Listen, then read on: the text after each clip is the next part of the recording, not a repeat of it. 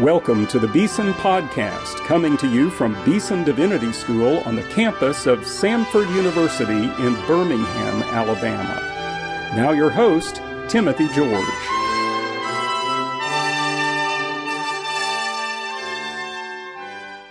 Welcome to today's Beeson Podcast. I have a very special friend and distinguished scholar I want to introduce to you today. He is Dr. Robert Louis Wilken. Dr. Wilken is the William R. Keenan Professor of the History of Christianity Emeritus at the University of Virginia. Welcome to the Beeson Podcast, Robert. Thank you very much. Pleasure to join you. Now, we're going to talk about your brand new book that's just hot off the press from Yale University Press. But before we do that, I want folks to get just a little sense of who you are. You and I have worked together in several different ventures across the years. Uh, you were for a while, I think, the chair of the Center for Catholic and Evangelical Theology. That's right, and I brought you onto the board. You did, and uh, I'll never forget those meetings we had working with our friends uh, Carl Braaten and Robert Jenson and so many others. And you also are currently the chairman of the board of the Institute on Religion and Public Life. And that is the group that publishes the journal known as First Things. Right. So I'm hoping all of our listeners will already be subscribers and readers to First Things. But if they're not, Robert, give them a, just a, a brief uh, promotion as to why they should do so. Well, First Things is a uh, monthly uh, publication uh, that deals with um, uh, religion and public life, primarily in the United States. It was founded by the late Father Richard John Neuhaus and um, it has uh, maintained a, a, very distinctive voice to try to bring uh, the concerns of religious people, especially Christians and Jews, um, into the public arena. It's um, broadly ecumenical. In fact, uh, many of our authors are evangelical as well as Catholic, but then, of course, we have Jewish uh, writers. And in the recent uh, years, since the new editor after the death of Father Neuhaus, we've tried to bring in some Muslim writers, mm-hmm. though that's moving very slowly. But um, it uh, has general articles, it has poetry, mm-hmm. it has uh, book editorial reviews? comments, it has book reviews, mm-hmm. and it's for anyone who is interested in in the the role of religion in American life. Uh, First Things is definitely a uh, a must read. I absolutely agree, and I would commend it to all of our listeners, um, even our theological students who are trying to build libraries for the future and get on the right uh, magazines. There's something about First Things. Every time I get it, there's something in there I really want to read, and I never just put it aside. I always come back to it. So very good. That's great. Now let's get to your book. Before before we talk about your most recent book, I want folks to know that you have written many books. You're a historian. And you might say just a word about your own training. I know you were a student of Yaroslav Pelikan at one time.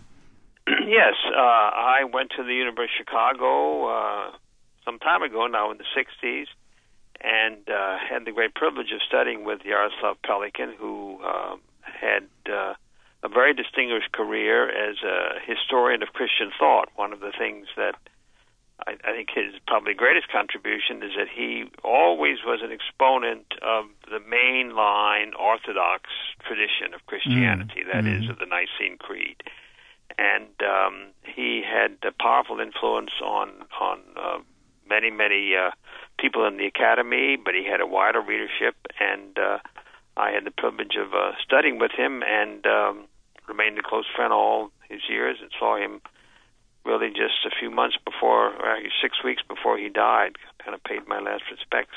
Yeah. But he had a powerful influence on me, and in some ways, this book, which um, has a, a large a large part of it deals with Eastern Christianity, and mm-hmm. and uh, Pelikan was uh, from Slavic background, and later in life he had become um, Eastern Orthodox, and so in some ways that uh, influence is, is, is apparent in this book. The title of the book we're going to talk about is The First Thousand Years A Global History of Christianity. I wanted to mention some of your other books, and maybe you could put this in the context of your earlier writings, because I do think they're related. One is The Christians as the Romans Saw Them, which was a fascinating book when I first read it, and another one, The Spirit of, e- of Early Christian Thought. How does this book relate to these works? Well, I think um, the uh, uh, Christians as the Romans saw them was uh, a book written uh, when I was relatively young, and what I uh, had begun to realize was that how someone is viewed is an important part of who one is. Uh, mm. We know people who don't have any sense at all about how other people view them, and we realize that there's something deficient in their self understanding. And so I, I set out to write a book on how the Romans perceived Christians when Christianity first came on the scene. And I deliberately tried to understand the perspective of, of the Romans and not sort of correct whatever things they said by what I knew about Christianity. Mm. What that taught me is just how important it was to see things from different perspectives. That is, from the perspective of the Jews, or later on, the perspective of the Muslims. Mm. And so, throughout this book, you'll you'll see that I, especially in dealing with Islam, I, I I think this is probably one of the first general histories of this period that that really gives Islam makes it integral to the story. And so mm-hmm. I tried very sympathetically to present uh, the beginnings of Islam and what Islam was about, so that one could understand uh, what what a, a remarkable uh, transition this was in the history of, of, our, of our civilization. Of course, it had uh, very sad consequences for Christians, but um, nevertheless, one has to understand it. And then the other book, um, The Spirit of Early Christian Thought, was an, an effort to try to explain how Christians thought about the things that they believed. Um, mm. uh, Christians think differently than, say, a philosopher thinks, or a, or a historian thinks, or a legal scholar thinks. Uh, for one thing, uh, in fact, probably the main theme of the book is that it was really the Bible, more than any other factor, that that formed the Christian mind, that formed the way Christians understood the world. Mm. And um, so that was written um, for people who want to want to just try to find how is it that how do Christians think about about the world, about creation, about God, about human beings, about the person of Christ, the church, all of these. So it's not so much a history of Christian thought; it's a history of how Christians came to think the way they do, which then deals with a lot of the topics from the history of Christian thought. Yeah. But this book is um, much more consciously an attempt to try to give a, a narrative history, to tell mm-hmm. a story. Mm-hmm. So the emphasis is on persons and events, uh, institutions, uh, uh, art, architecture. I have a chapter, yeah. for example, on the building of the first hospitals, which is really yeah. an, an introduction. I mean, a, uh, something that Christians uh, created. Music and worship. I have a copy well. a chapter on music and worship, yep. one on architecture yeah. and art. So, um, and and the and the and the chapters are short. I, I am mm-hmm. writing for readers. There are no footnotes. You know, uh, when trying to, to tell tell an interesting story. That makes it readable, but but as as I was reading it, when I got to the end of a chapter, I wanted to say, why didn't he say more about that? You you, you kind of piqued my interest, and then you went on to something else. But you had to do that if you're covering a thousand years.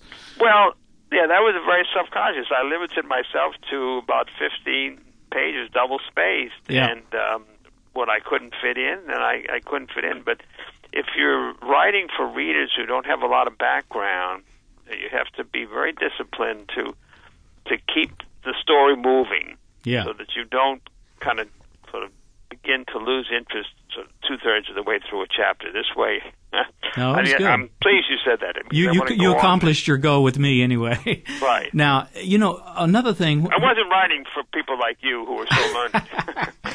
well, another thing I want to say uh, when when one studies uh, history, the history of Christianity, there's a kind of geographical pattern, a trajectory. You begin in Jerusalem, you follow Paul's missionary journeys, you go to Rome, a little bit of Greece, a little bit of Carthage.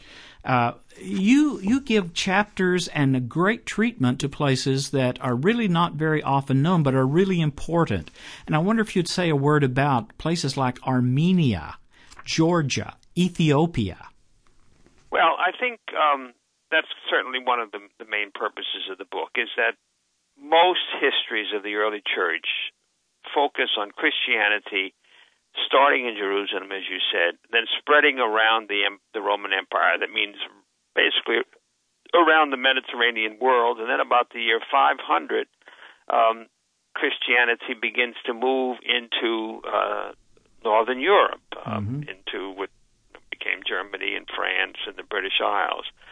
But what many historians overlook, at least in their general treatments, is that Christianity spread east, mm. didn't only spread west. Mm. And um, the two great languages within the Roman Empire were Latin and Greek, which are the languages that have really been foundational for our whole civilization.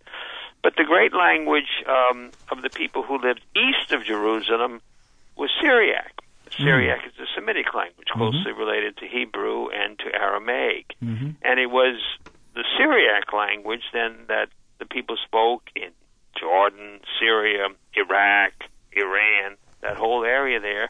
And Christianity spread there just as rapidly and put down um, equally deep roots as it did in the West.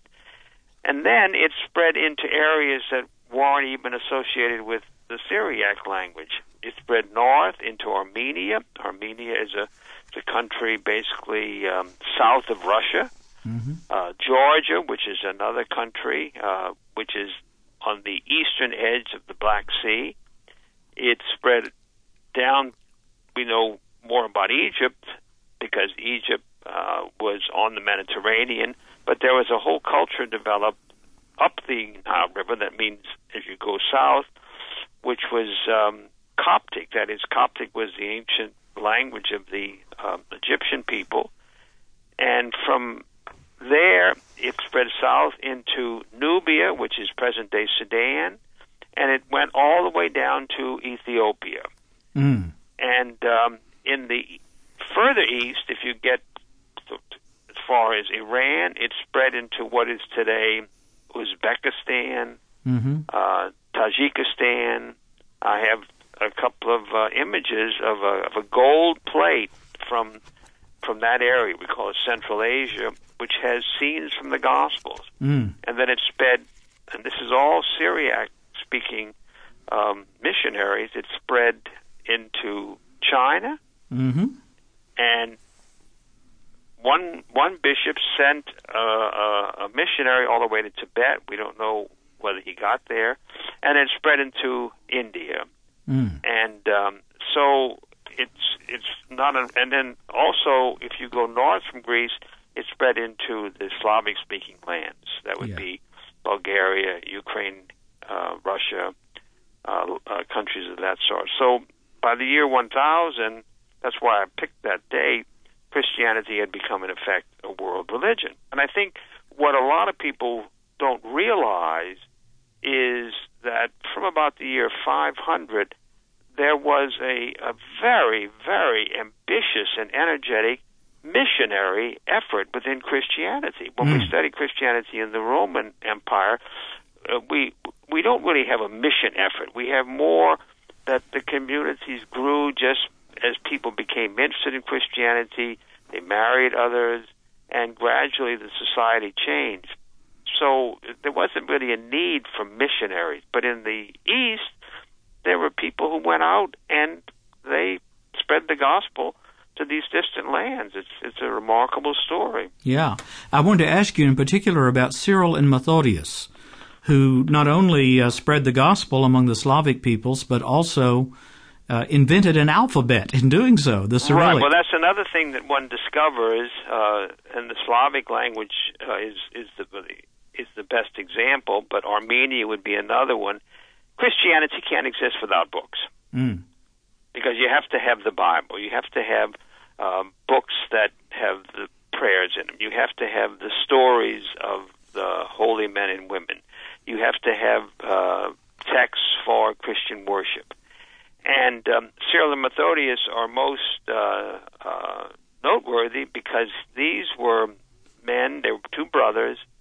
They came from Thessalonica. Of course, that's the uh, letter to the Thessalonians, the two letters in the New Testament. They came from that city, which in the, um, around the year 800 had a strong Slavic speaking community. So they spoke Greek, which was the language of the region, and they also spoke Slavic. So the emperor asked them to mount a mission into what is today really Moravia or, or Czechoslovakia. And one of the first things they did was to um, translate the Bible into. Well, they first had to create an alphabet Mm-hmm. because there there was no written alphabet for the language, and then when they created the alphabet, then they began to translate the Bible into the um, Slavic language. is called Old Church Sla- Slavonic, and that, of course, then is the basis for all the later Slavic languages, and it, it really then made it possible for Christianity to establish itself and for a Christian culture to be built. You spoke a moment ago about the rise of Islam. You have a chapter on that, but also you have a chapter on Arabic speaking Christians. That's not a world that's well known in the West. Say no, that's true. about That, that, of course, is something that um, I got interested in many, many uh, years ago, and um, we tend to think of Arabic as uh, a Muslim language, but the people who lived in Syria, Lebanon, Jordan, Iraq, and even as far as Iran, and then down in Saudi Arabia. These were Syriac speaking Christians. That is, they prayed in Syriac, they worshiped in Syriac, their Bible was in Syriac.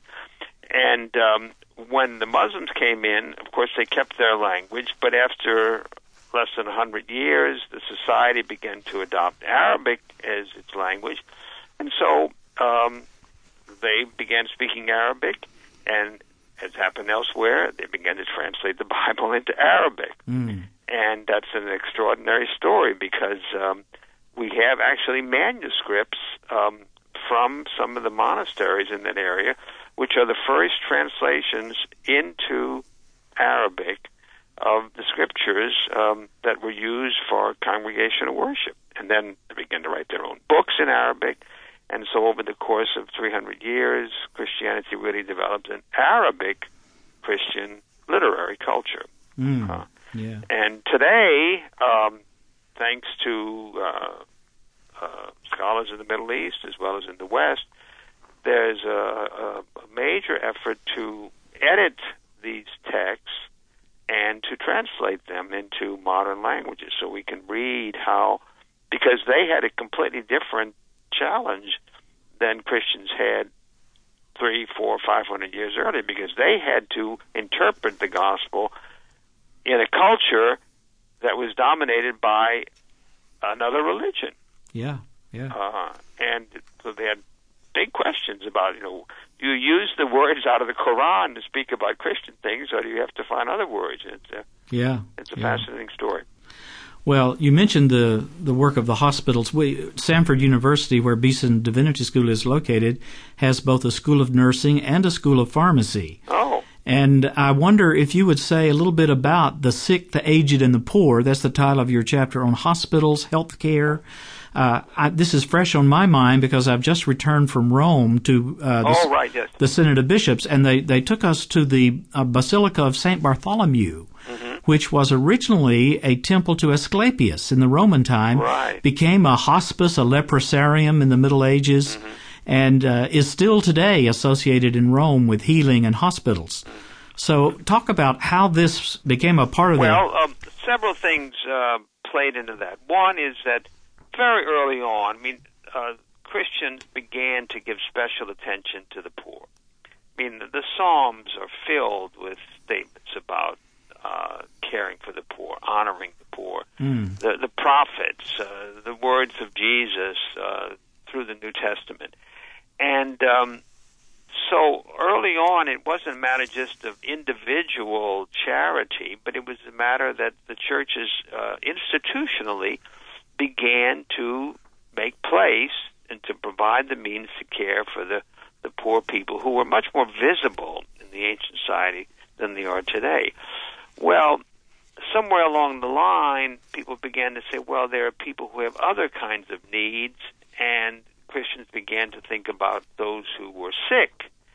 And the, the figure that I highlight is a man named Basil. hmm His name, we call him Basil the Great. He was a bishop in what is today Turkey. And uh, as a result of a, of a terrible famine in his region, he um, began to set up uh, institutions to deal with the needs of the people, but he also included um, uh, healing. Mm. And um, so over the course of uh, 10, 15 years, he actually built. It was called a city. It was an area outside of the city in which they were living, in which um, he provided uh, free of charge a place where people could stay, where you would have trained physicians and nurses, um, places of food and so forth. And one of the um, the most significant um, offshoots of this development is that um, illness came to be destigmatized yeah. because many people thought that if a person was ill, it was somehow their fault. Mm.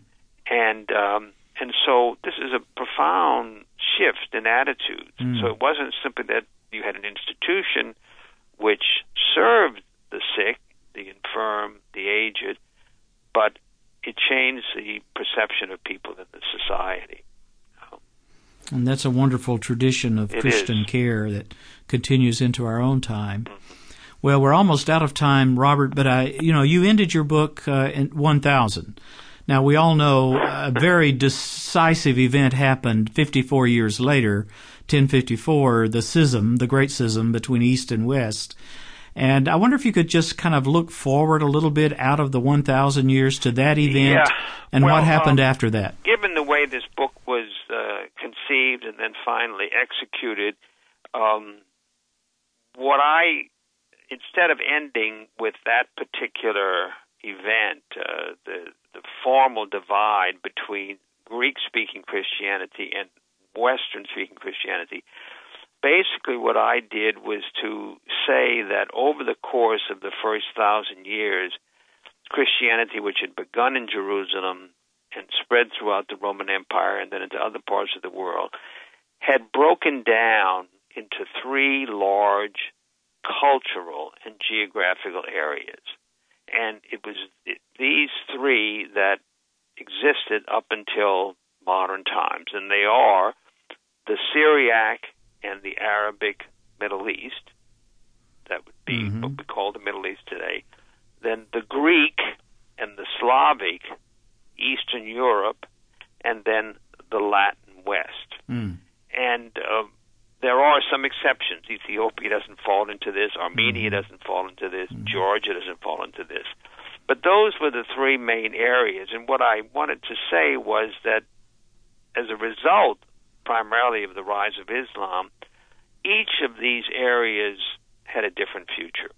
Mm. For the people who lived in the Middle East, they were under the rule of Islam and mm-hmm. still are. Mm-hmm. For the people who were in the Greek speaking and the Slavic East, they were not initially under the rule of Islam, but Islam under the Turks conquered Asia Minor, present day Turkey, and basically eliminated Christianity in one of its ancient homelands. And so it was only in the Latin West, that is, the Christianity of the Middle Ages in the West, the Latin Western Christianity, that was able to um, control its own fate. Mm. And over the years, then, Christians in that part of the world forgot mm-hmm. that Christianity had really begun in the Middle East. Yeah. And uh, and so one of the point of the book and where I end up is that if we keep in mind Jerusalem, which Yeah. is where it began, which is midway between both worlds, uh, we won't forget the our Christian brothers and sisters in other parts of the world.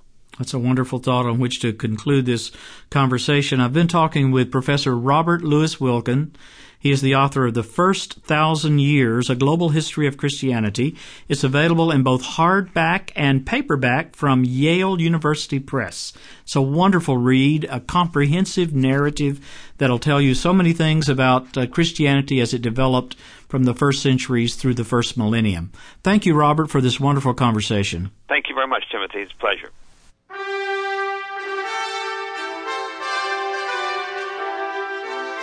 You've been listening to the Beeson Podcast with host Timothy George. You can subscribe to the Beeson Podcast at our website, beesondivinity.com. Beeson Divinity School is an interdenominational evangelical divinity school training men and women in the service of Jesus Christ. We pray that this podcast will aid and encourage your work, and we hope you will listen to each upcoming edition of the Beeson Podcast.